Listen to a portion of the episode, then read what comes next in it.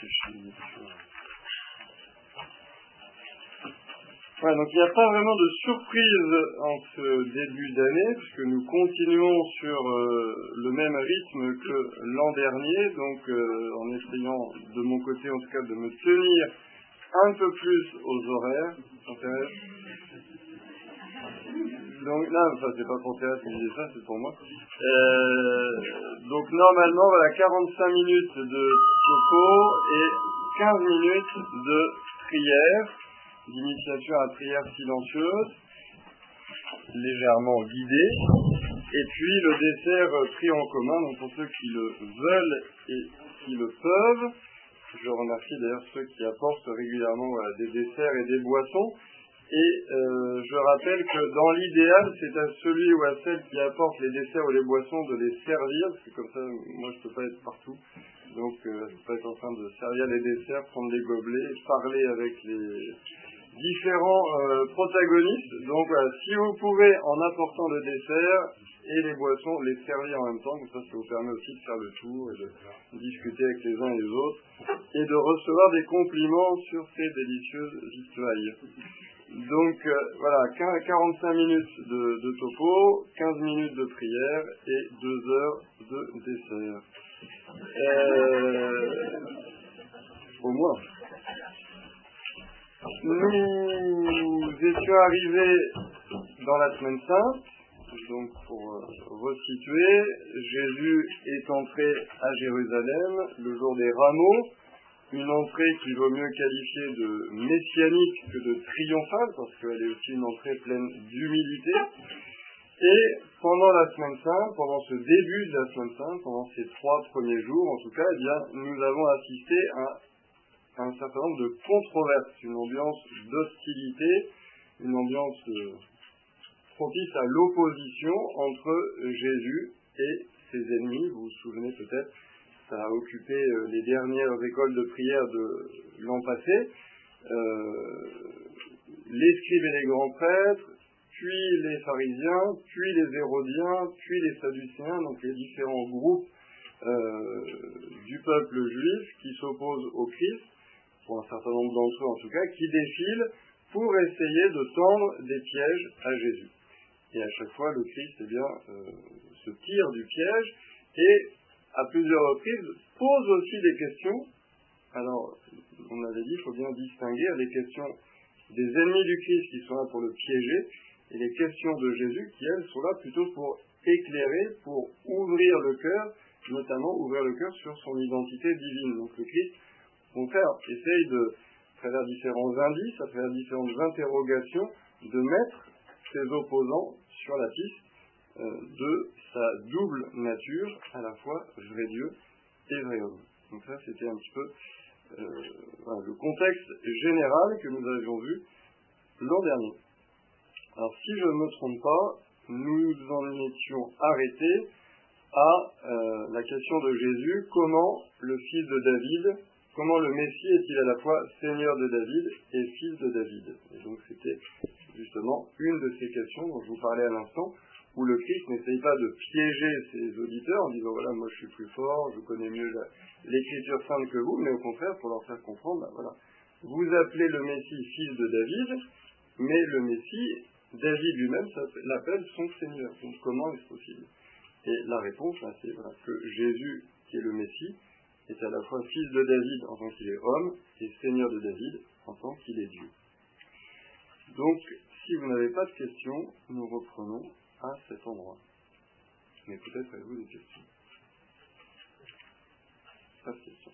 Alors, je n'ai plus de petits évangiles verts, mais j'en rachèterai quand j'irai à Flavigny, comme ça qu'on garde la même, euh, le même support. Donc, nous sommes au chapitre 12, verset 37 la foule nombreuse l'écoutait avec plaisir. Dans son enseignement, il disait, donc Christ, Méfiez-vous des scribes qui tiennent à se promener en vêtements d'appareil, qui aiment les salutations sur les places publiques, les sièges d'honneur dans les synagogues et les places d'honneur dans les dîners. Ils dévorent les biens des veuves, et pour l'apparence, ils font de longues prières. ils seront d'autant plus sévèrement jugés. Jésus s'était assis dans le temple, en face de la salle du trésor, et regardait comment la foule y mettait de l'argent. Beaucoup de riches y mettaient de grosses sommes. Une pauvre veuve s'avança et mit deux petites pièces de monnaie. Jésus appela ses disciples et leur déclara Amen, je vous le dis, cette pauvre veuve a mis dans le trésor plus que tous les autres. Car tous, ils ont pris sur leur superflu, mais elle, elle a pris sur son indigence, elle a mis tout ce qu'elle possédait, tout ce qu'elle avait pour vivre. Nous pouvons déjà nous arrêter ici et relire en silence ce qui vient d'être lu à haute voix.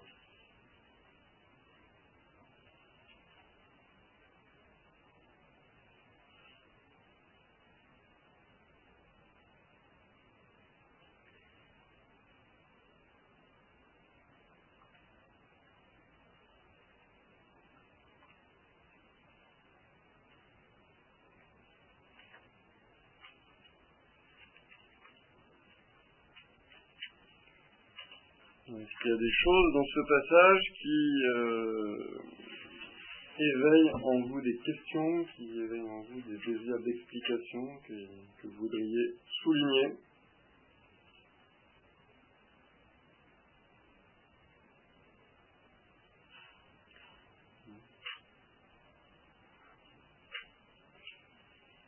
Qu'est-ce, que, qu'est-ce qui est reproché aux scribes exactement? Dans ce passage Parce que bon, souvent on a dans, notre, esprit, on sait que le Christ reproche un certain nombre de choses aux scribes, aux pharisiens, mais plus précisément dans ce passage, il y a des choses qui sont pointées du doigt. Voilà, effectivement, clairement, euh, l'idée de, vanité, l'idée d'ostentation, l'idée de se montrer. Ça, permet de souligner que le Christ, évidemment, ne condamne pas euh, la dimension extérieure de la foi. Il y a forcément une dimension extérieure à notre foi. Il y a évidemment la foi dans notre cœur, l'adhésion à Dieu, mais cette adhésion, elle se déploie dans une vie que nous menons et nous la menons à l'extérieur. Et ce n'est pas ça que le Christ condamne. Le Christ est allé au temple, le Christ a demandé l'application euh, des commandements, même dans les tenues, on voit que le Christ portait des franges à son manteau, puisqu'à il y a une malade qui, touche ses franges pour être guéri. Donc le Christ, euh, il ne faut pas comprendre la critique de Jésus comme étant euh, la seule chose bonne est la religion intérieure, celle qu'on a dans le cœur, tout le reste, tout ce qui est extérieur, le culte, la vie chrétienne, la morale, tout ça, ce serait forcément hypocrite. Non. Mais ce que le Christ condamne, effectivement, c'est l'accent trop fortement placé sur l'extérieur qui viendrait finalement prendre le pas sur l'intérieur. Le fait de d'afficher de, manière euh, très ostentatoire euh, sa foi, sa religion, et l'afficher à ce point que finalement l'intérieur est vide. Donc effectivement c'est une première chose, mais il y a, aussi y a aussi d'autres choses que le Christ euh, pointe du doigt dans ce, voilà, exactement. Donc, cette idée aussi que non seulement les scripts sont vaniteux, mais ils se servent de leur statut religieux pour euh, eh bien, euh, manger finalement, vivre, euh, prospérer en vivant au crochet des fidèles. C'est-à-dire en étant, voilà, j'impressionne les fidèles par ma science religieuse et je leur demande en contrepartie de me nourrir, et même, voilà, je demande ça aux veuves, la veuve étant une figure euh, de pauvreté, on va dire, dans la société israélite, dans la société de Jésus. Pourquoi? Parce qu'une femme, à l'époque du Christ, est forcément en lien avec un homme. Quand elle est jeune fille, elle est sous la dépendance de son père, et au jour de son mariage, eh bien, ses parents la conduisent à la maison de son mari, et elle passe eh bien, sous la dépendance euh, économique et matérielle de son mari.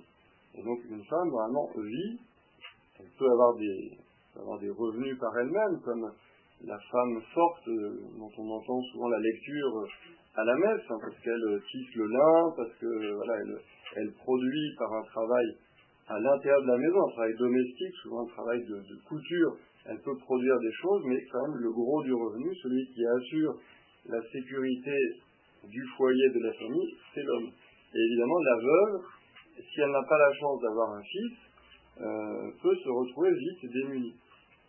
Et donc là, ce que le Christ effectivement pointe du doigt, c'est que les scribes n'ont pas, alors qu'ils devraient être normalement des modèles de charité, puisqu'ils sont tout spécialement experts dans la loi de Dieu, et donc devraient avoir une sollicitude pour les veuves, et même peut-être les aider de leurs revenus, eh bien, au contraire, les scribes n'ont aucune retenue et vont croquer le bien de, ces dames qui ont déjà peu pour vivre en euh, profitant de, leur statut religieux. Donc euh, évidemment, comme le dit Bossuet, à travers ce passage, il y a aussi un avertissement que le Christ lance euh, aux maîtres et aux docteurs de l'Église qu'il va fonder. C'est-à-dire que ce n'est pas seulement une critique des scribes qui sont devant lui, mais c'est aussi un avertissement lancé euh, aux prêtres et aux évêques euh, qui suivront. Et c'est pourquoi on dit justement bah, que euh, Saint Paul, lorsqu'il arrive à Corinthe, eh bien, ne veut pas être à la charge de la communauté de Corinthe et se met à fabriquer des tentes. Et plus tard, dans la lettre aux Corinthiens, il dira justement que eh bien, il n'a été à la charge de personne, qu'il n'a justement profité aucunement de son statut d'apôtre. Alors, ça ne veut pas dire qu'il faut pas donner au culte, hein, parce que je suis en train de me fier la branche sur laquelle je suis assis, euh, mais ça veut dire qu'évidemment, il y, a, un équilibre à avoir. À la fois, le Christ dit l'ouvrier mérite son salaire, et quand il envoie ses apôtres et ses disciples en mission, il leur dit, ben voilà, mangez ce qu'on vous sert, etc. Donc, le travail apostolique est un labeur, donc qui, mérite salaire et qui n'est pas il est logique, il est naturel, il est légitime que devant ce labeur, il y ait une rétribution, mais voilà, la rétribution ne doit pas être excessive, et puis elle doit tenir compte des circonstances, et quand il s'agit bah, notamment des, veuves, eh bien, euh, il, vaut mieux s'abstenir de demander, puisque comme je vous le disais, elles ont un statut souvent délicat et indigent. Et bon, il en va de même pour les sièges d'honneur, les places d'honneur dans les dîners, c'est toujours la même idée, c'est-à-dire on profite du statut religieux pour avoir euh, un rayonnement euh, humain, alors que le Christ a bien dit à ses apôtres, au contraire, que justement le premier d'entre vous sera votre serviteur et que, au contraire, on doit plutôt choisir la dernière place. Ce que le pape appelle la, la mondanité dans l'Église. Voilà, c'est ça, ça, exactement. C'est cette idée que alors que le fait d'être prêtre, évêque ou euh, apôtre ou disciple de Jésus devrait nous tourner vers Dieu et du coup nous, nous faire regarder un peu de haut tous les honneurs humains en disant bah voilà c'est pas l'essentiel, tout ça est secondaire.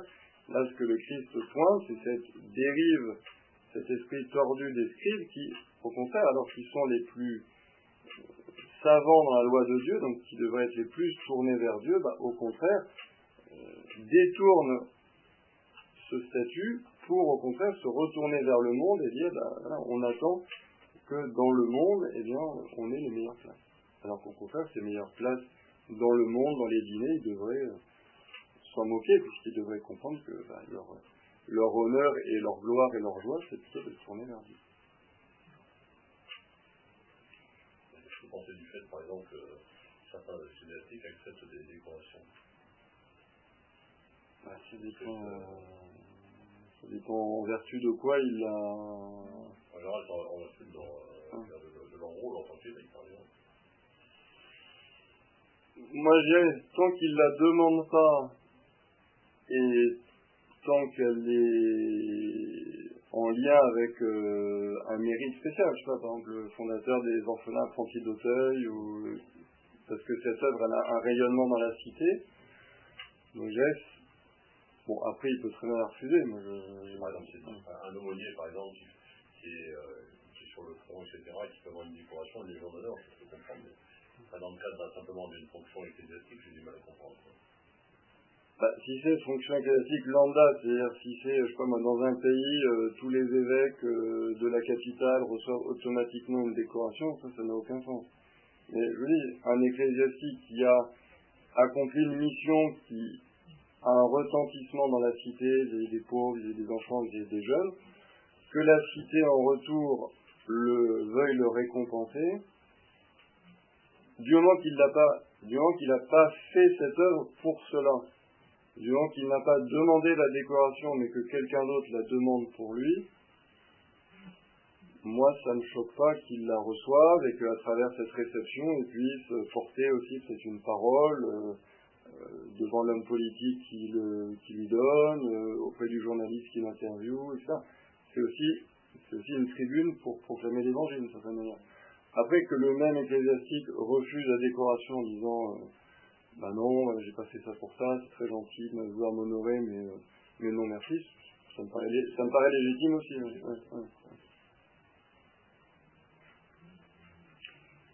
L'importance aussi de, ce, de ces, quelques petites phrases du Christ, c'est qu'en fait dans Saint Marc, c'est la dernière fois que Jésus s'adresse aux Juifs dans un discours.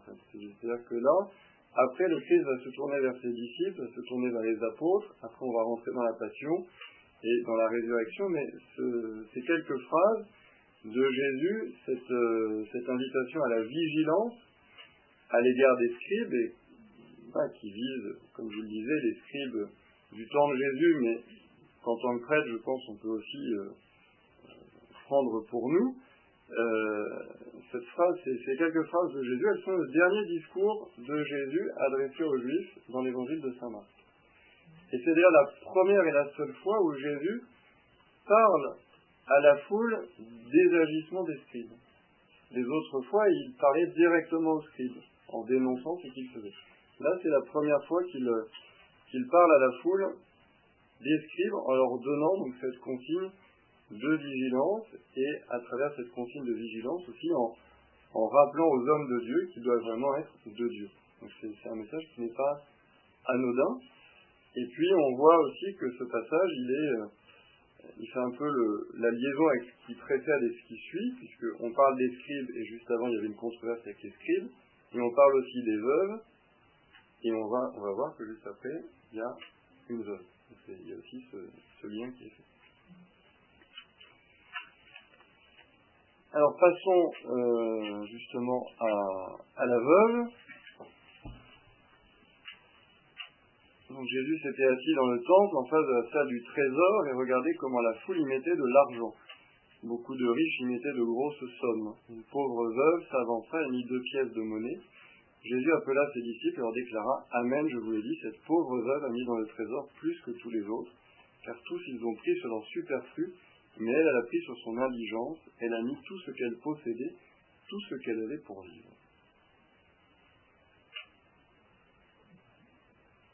Rien du tout.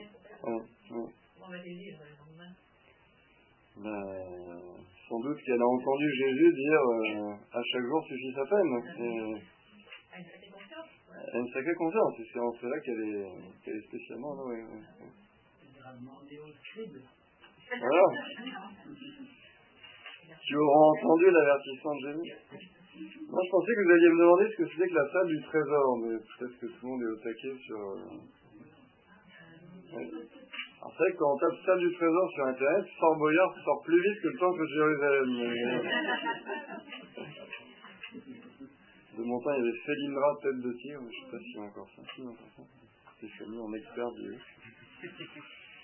Euh, donc la salle du trésor, donc c'était une salle entourée de colonnes qui se trouvait dans le parvis des femmes, donc juste avant euh, le temple lui-même.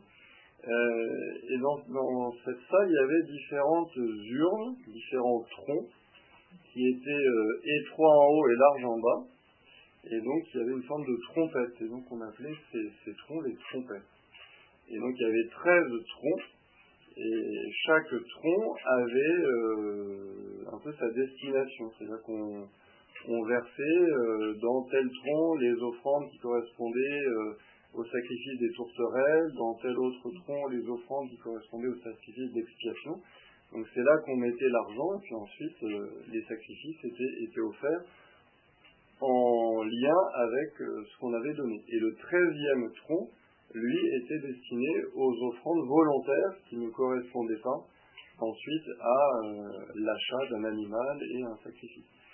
Donc, on peut penser que c'est dans ce treizième tronc que euh, on déverse, les riches déversent de grosses sommes, puisque voilà, on, montre vraiment qu'on est généreux, qu'on ne va pas verser de grosses sommes pour un sacrifice, mais voilà, purement gratuitement, on le verse dans le treizième tronc.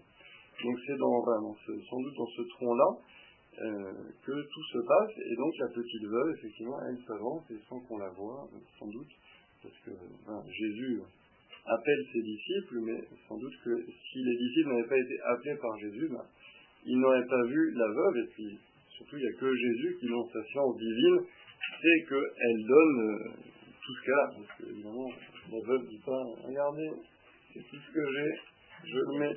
Donc évidemment, il faut la science divine de Jésus pour savoir que cette veuve met tout ce qu'elle a. Alors ce qui est intéressant aussi à souligner, vous voyez, il y a quelques instants, je vous disais que méfiez-vous des scribes, c'était la dernière parole euh, de Jésus adressée à la foule. Et bien là, ce qui est intéressant aussi de noter, c'est que Jésus convoque ses disciples. Il appelle ses disciples pour leur parler de la veuve. Et ça faisait assez longtemps que les disciples avaient disparu de la carte. La dernière fois que les disciples étaient intervenus, je ne sais pas si vous vous souvenez, c'était avec le figuier desséché. Donc c'était déjà il y a quelques jours, quand le Christ faisait avec ses disciples les allers-retours entre Béthanie et le temple et qui était passé devant ses figuiers. Donc, euh, vous vous souvenez, à Béthanie, c'est par là, où habitent Lazare, Marthe et Marie. Bethsagée, donc, est la maison des figues, donc, ce qui veut dire qu'il y a sans doute beaucoup de figuiers dans euh, les environs. Et puis, donc, le Christ qui passe par le jardin des Oliviers pour aller au temple et qui, le soir, revient pour dormir en sécurité chez Lazare, Marthe et Marie à Béthanie. Donc le Christ qui fait ses, va-et-vient pendant les premiers jours de la semaine sainte, après son entrée le jour des rameaux.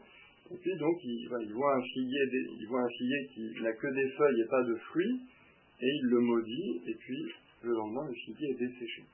Donc on avait dit que ce figuier représentait le culte du temple, hein, qui est très fastueux, qui est très impressionnant, comme les feuilles, qui font beaucoup de, de etc. Mais il n'y a pas de fruits, c'est-à-dire que le culte du temple, ben, il ne produit plus rien, puisqu'il y a beaucoup d'hypocrisie, beaucoup de duplicité, beaucoup de, vanité, beaucoup de cupidité. Donc voilà, ce, figuier, c'était le culte du temple.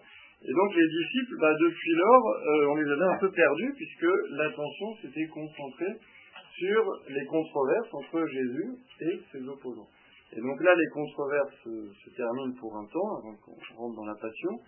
Et donc Jésus appelle ses disciples, qui montre quand même qu'il veut leur dire quelque chose en, leur montrant cette, cette veuve. Vous voyez, c'est pas, c'est pas anodin, c'est pas juste euh, euh, comme ça euh, Jésus qui, qui déclare, tiens, regardez la veuve. Non, Jésus appela ses disciples et leur déclara, et il leur déclare avec une formule très solennel qu'on retrouve à plusieurs reprises dans l'Évangile, mais qui ouvre toujours une parole importante de Jésus. Amen, je vous le dis. C'est pas juste euh, euh, cette pauvre veuve, c'est Amen, je vous le dis. Donc là, le fait de convoquer les disciples qui étaient en retrait depuis quelques chapitres, et l'Amen, je vous le dis, montre une solennité particulière et l'importance que Jésus accorde à cette veuve et à l'exemple qu'elle donne. Alors, qu'est-ce qu'elle donne comme euh, leçon, cette brave veuve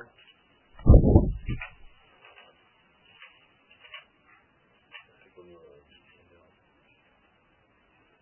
comme le chef, quoi. Elle donne, euh, elle donne sans, sans restriction, sans, ouais, donc, sans... Ah il y a, y, a, y a deux choses, effectivement. Il y a le don total, voilà, le don total sans, sans, sans retour sur, sur elle-même. Et il ne faut pas oublier que là, comme je vous disais, on est dans la semaine sainte. Donc évidemment, ce don total de la veuve, il est déjà d'une certaine manière une annonce du don total du Christ. Surtout que la traduction euh, française atténue un petit peu, parce qu'en fait, dans l'original, c'est elle a mis tout ce qu'elle possédait, elle a mis toute sa vie. Donc c'est pas seulement euh, tout ce qu'elle a pour vivre, c'est plus encore. Et donc, voilà, forcément, il y a, y a une annonce de Jésus qui donne sa vie. Et effectivement, il y a aussi une leçon d'humilité. Parce que euh, elle n'est pas dans l'ostentation, elle ne se montre pas, elle ne s'affiche pas. Donc il y a cette leçon d'humilité que Jésus avait donnée aux disciples justement peu de temps avant, puisque lorsqu'il faisait route vers Jérusalem, il se disputait quel sera le plus grand. Donc il y a ce rappel aussi, oui, Jésus convoque ses disciples pour leur montrer quelqu'un qui donne tout, lui qui va tout donner, pour montrer quelqu'un qui est humble sous le regard de Dieu, ça leur rappelle euh, qu'ils doivent aussi rester humbles. Et puis la troisième leçon, c'est évidemment le contraste. Le contraste entre euh, les riches qui s'affichent, et donc euh, on en revient à ce qu'on disait à l'instant sur l'hypocrisie, le paraître des scribes qui, d'une certaine manière, rejaillit sur le paraître des riches. Après, euh, c'est vrai que là, je lisais des commentaires. Hein. Alors moi, je m'étais toujours imaginé le Christ montrant cette euh, veuve euh, en exemple de manière assez joyeuse. En faisant la louange de cette veuve et en disant, regardez comme c'est beau certaine manière. Et il y a un commentateur qui disait que on peut aussi imaginer que le Christ le dit avec le cœur déchiré. Parce que, euh, alors c'est vrai que c'est magnifique, elle donne tout et il y a un acte de confiance qui réjouit le cœur du Christ, mais euh, comme on le disait à l'instant, euh, les veuves, c'était une classe sociale qu'il fallait spécialement aider. Et là, le Christ bah, voit effectivement que elle n'a pas été aidée, puisque elle n'a plus que deux toutes petites pièces. Hein. Dans un autre évangile, on donne l'équivalent, donc c'est vraiment trois fois rien. Et ce qui veut dire que Dieu va l'aider, puisqu'elle donne tout, évidemment on a foi que Dieu va la récompenser et l'aidera. Mais humainement, ces riches qui passent à côté et qui ont les poches pleines d'argent, qui vont déverser euh, pour se montrer, n'ont même pas pensé à jeter un regard et à se dire que peut-être cette veuve méritait encore plus que la treizième trompette euh, leur don. Donc, c'est vrai que on peut imaginer les choses des deux manières, et sans doute c'est complémentaire. À la fois cette joie du Christ devant cette confiance qui sera récompensée, et en même temps cette tristesse de Jésus de voir que ben voilà, se, côtoient dans le même espace et qu'il y a un espace sacré, euh, des riches et une très pauvre, et que ben, il n'y a pas de communion, il n'y a pas de communication entre les deux. vous avez des questions sur ces deux passages. On avait dit passage précédent, les, scribes, ça faisait joint parce que c'était un scribe comme avant et c'est une veuve comme après. Bah, là, c'est un petit peu la même chose puisque euh, la veuve, bah, on en parlait avant, et puis on est dans le temple et on va parler après du temple. Vous voyez, ça fait scribe, scribe, veuve, veuve, tante, tante. Il y a des accroches en fait à chaque fois, ce qui aussi permet dans une culture orale, parce que au début de l'église on n'a pas chacun son petit livre, ça permet aussi de garder le fil en fait. Donc, euh, ne pas dire que c'est inventé, mais euh, c'est écrit de manière à ce que on puisse aussi le mémoriser avec des, accroches comme ça qui permettent de suivre. Donc on commence le chapitre 13 que nous ne terminerons pas aujourd'hui, puisqu'il est très dense et euh, assez riche aussi. Comme Jésus sortait du temple, un de ses disciples lui dit Maître, regarde, quelle belle pierre, quelle construction.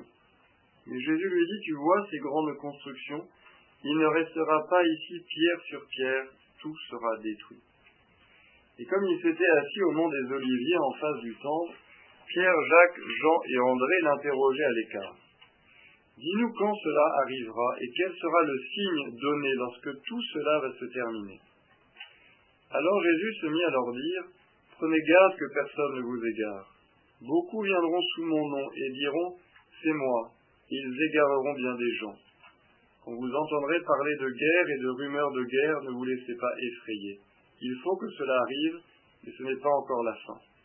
Car on se dressera nation contre nation, royaume contre royaume. Il y aura des tremblements de terre en divers lieux, il y aura des famines. C'est le commencement des douleurs de l'enfantement. Vous soyez sur vos gardes, on vous livrera aux tribunaux et aux synagogues, on vous frappera, on vous traduira devant des gouverneurs et des rois à cause de moi, ce sera pour eux un témoignage. Mais il faut d'abord que l'évangile soit proclamé à toutes les nations. Et lorsqu'on vous emmènera pour vous livrer, ne vous inquiétez pas d'avance pour savoir ce que vous direz, mais dites ce qui vous sera donné à cette heure-là, car ce n'est pas vous qui parlerez, mais l'Esprit Saint. Le frère livrera son frère à la mort, et le père son enfant. Les enfants se dresseront contre leurs parents, et le feront mettre à mort. Vous serez détestés de tous à cause de mon nom, mais celui qui aura persévéré jusqu'à la fin, celui-là sera sauvé.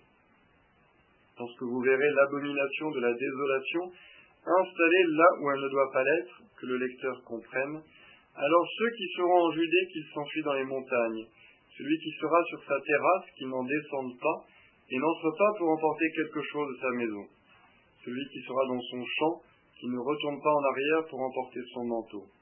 Malheureuses les femmes qui seront enceintes et celles qui allaiteront en ces jours-là.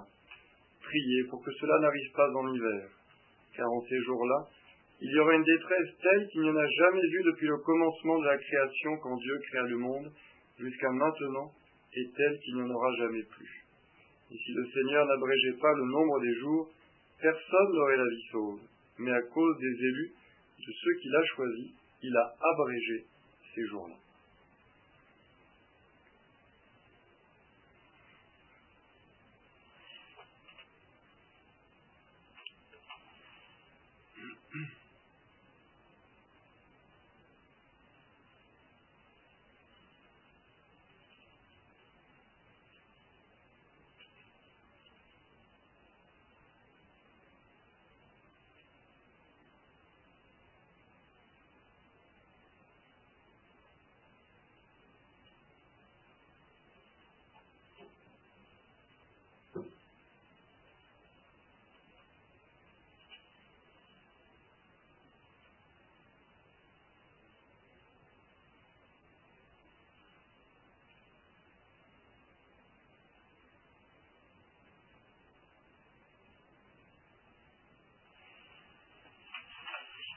Alors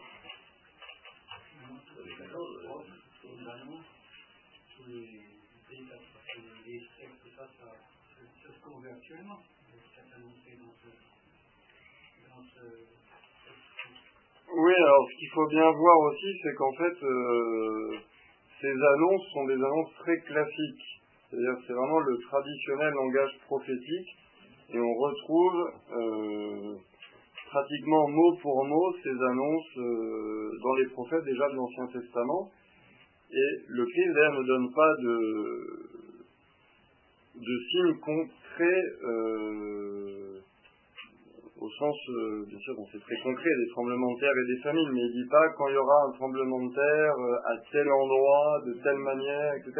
C'est-à-dire que c'est le Christ dresse le tableau que l'on trouve dans les prophètes des derniers temps, qui seront des temps effectivement tout spécialement marqués par euh, le trouble, on va dire.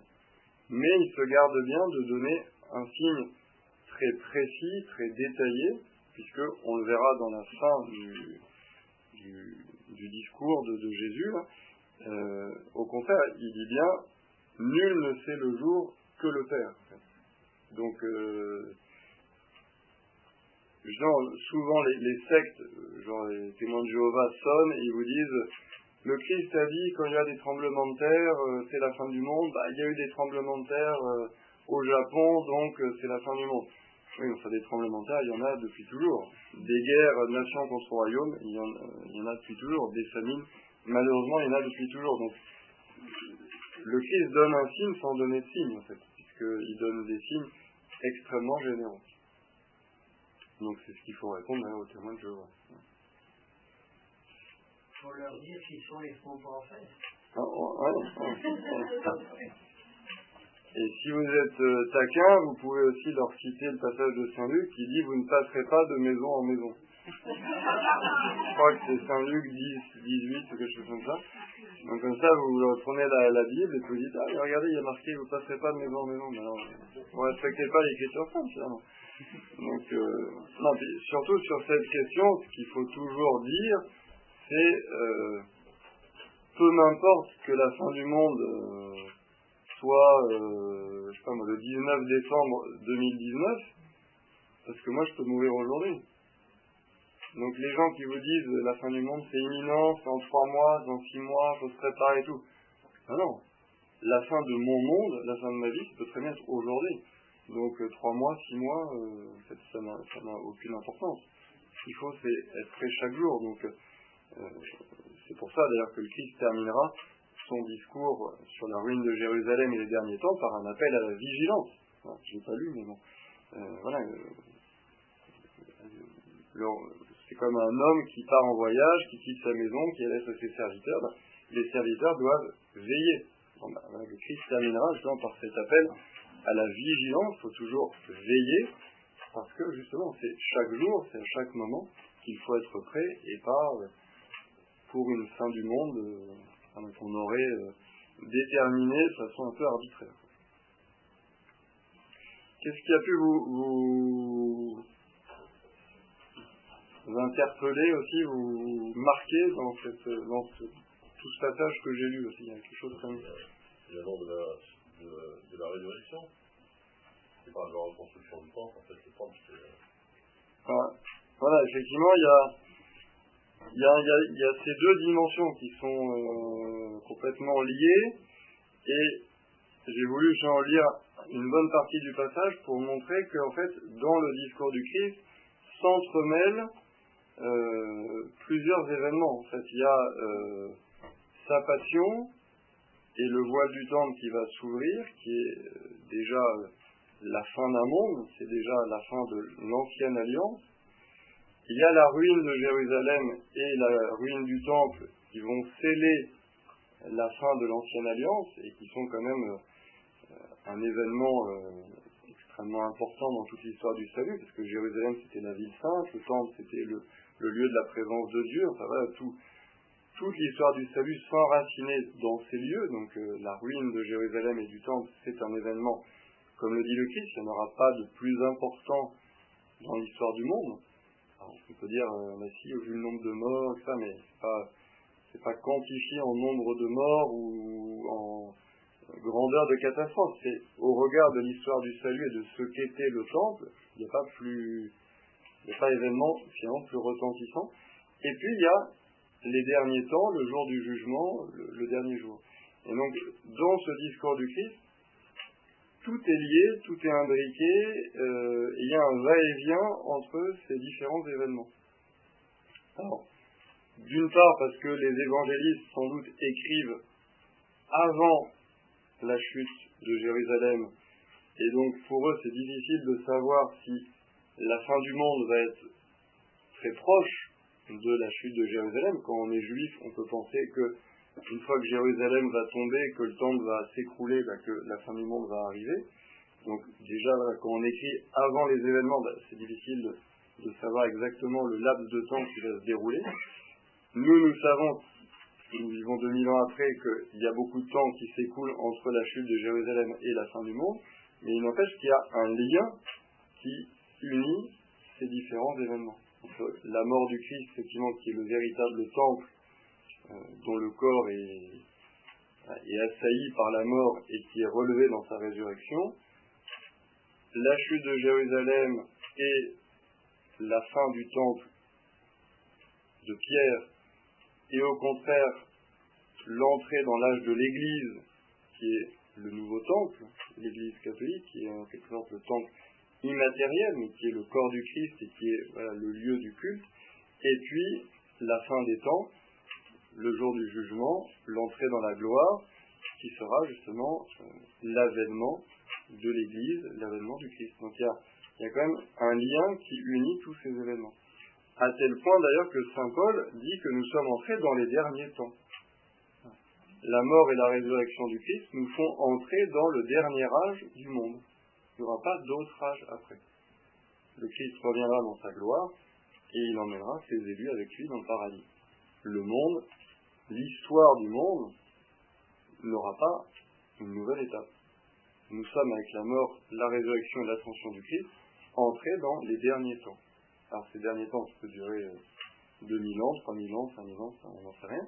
Mais en tout cas, nous sommes dans les derniers temps. Pourquoi Saint Louis-Marie Grillon de Montfort avait appelé la société qu'il a fondée au départ les apôtres des derniers temps?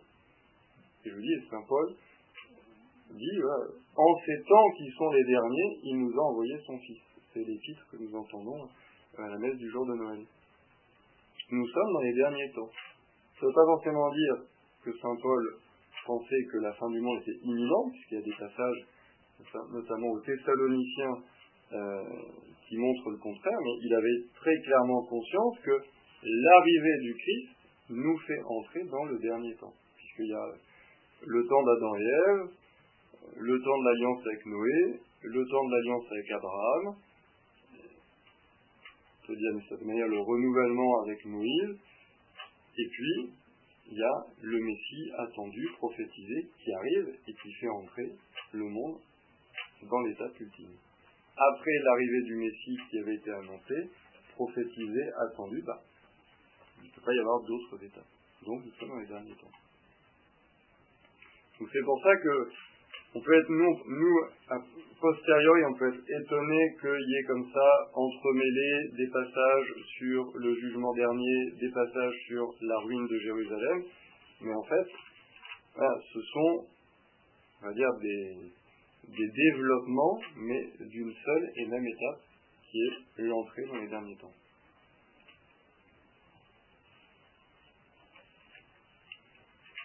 Est-ce que vous avez des questions? C'est dommage qu'il n'y a plus le temps. Le verset,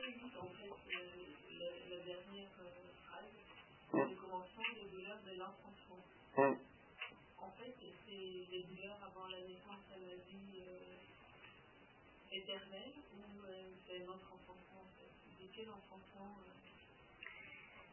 ben, Je pense qu'on peut le comprendre à plusieurs niveau, on peut le comprendre de plusieurs manières, mais sachant que chacune de ces manières euh, est en correspondance avec les autres. Ou alors la manière triste, c'est-à-dire que ça des, des, une passion tellement forte, en fait, des douleurs tellement violentes, comme les douleurs de l'enfantement, en fait, juste une comparaison. Bah, disons, je pense qu'on peut l'appliquer au Christ. Pardon, euh, Donc,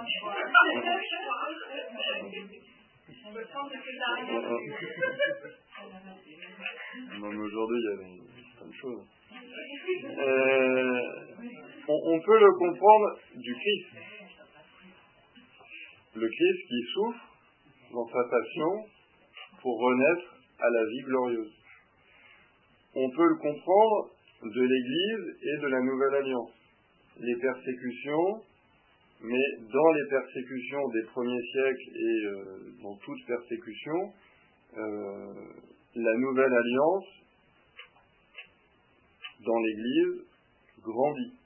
C'est la phrase de Tertullien, je crois, hein, le, sang des martyrs est semence de chrétiens.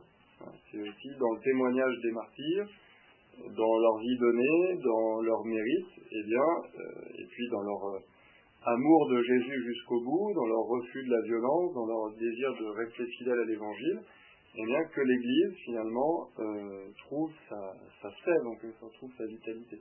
Donc les douleurs de l'enfantement, ça peut être les douleurs du Christ qui renaît à la vie glorieuse, ça peut être les douleurs de l'Église, mais qui accouchent d'un monde nouveau, c'est la nouvelle alliance, la nouvelle loi de l'Évangile, le nouveau commandement de l'amour fraternel, c'est toute cette nouveauté de Jésus, le fait que nous devenions enfants de Dieu, toute la nouveauté que Jésus apporte.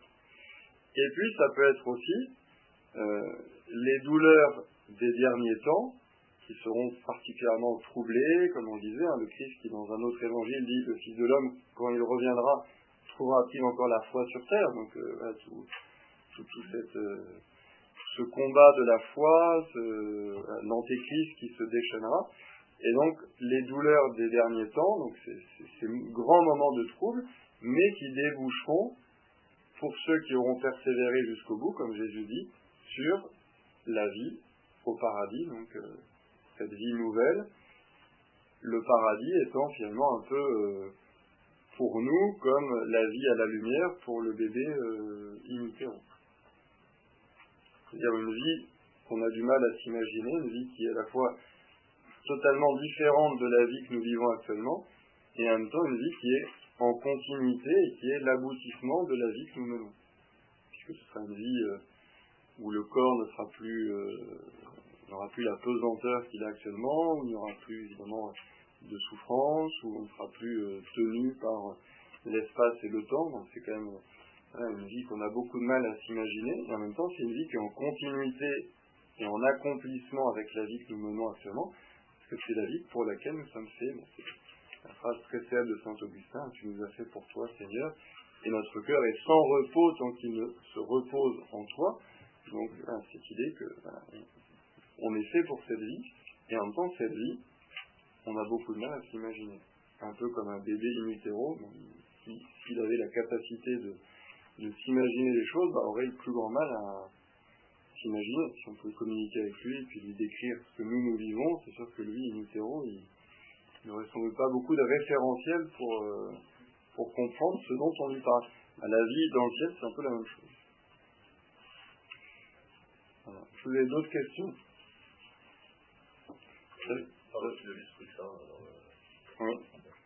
Pas souvent, c'est, il, des pour le. Oui, il en parle quand même. Après, l'esprit de Dieu, ou l'esprit tout court, c'est quand même un, une notion qui est déjà présente dans l'Ancien Testament, mais qui est euh, que les juges ne situent pas forcément exactement par rapport à Dieu.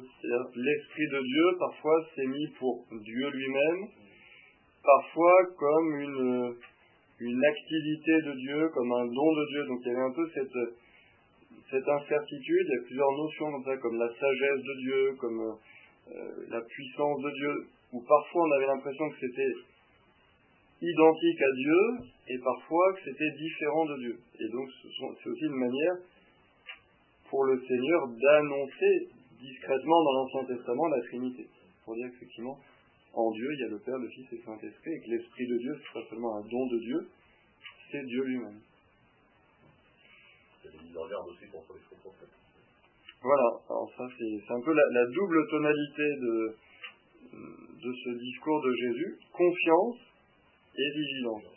vigilance, ouvrez l'œil, euh, méfiez-vous, euh, et en même temps confiance, n'ayez pas peur, ne vous préoccupez pas de ce que vous direz, l'Esprit Saint sera là, donc voilà, c'est toujours ce double registre qu'on va retrouver jusqu'au bout, confiance et vigilance.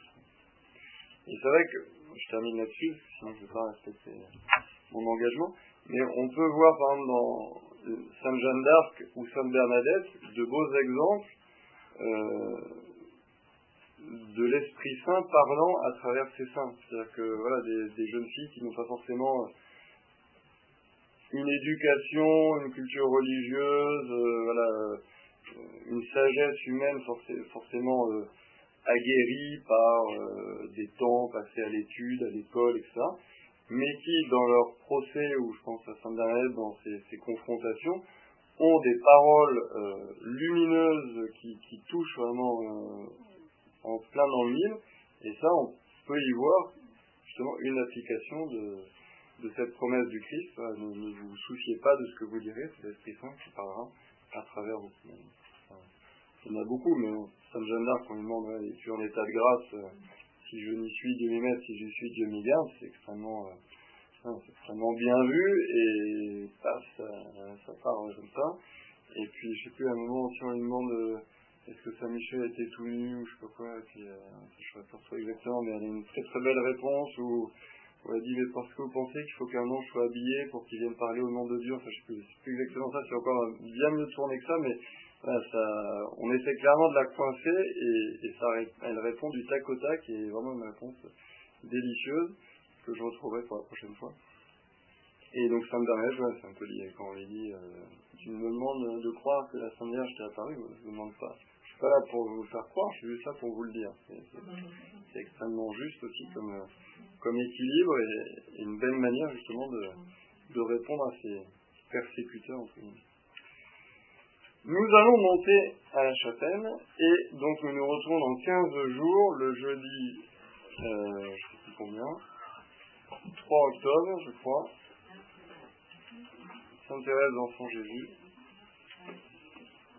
Euh, et donc nous relirons tout le chapitre 13, donc nous consacrerons le 3 octobre au chapitre 13, donc la partie que nous avons lue et surtout la partie que nous n'avons pas lue. Nous pouvons monter, faire un petit, une prière et je vous encourage à prendre pour certains votre chaise.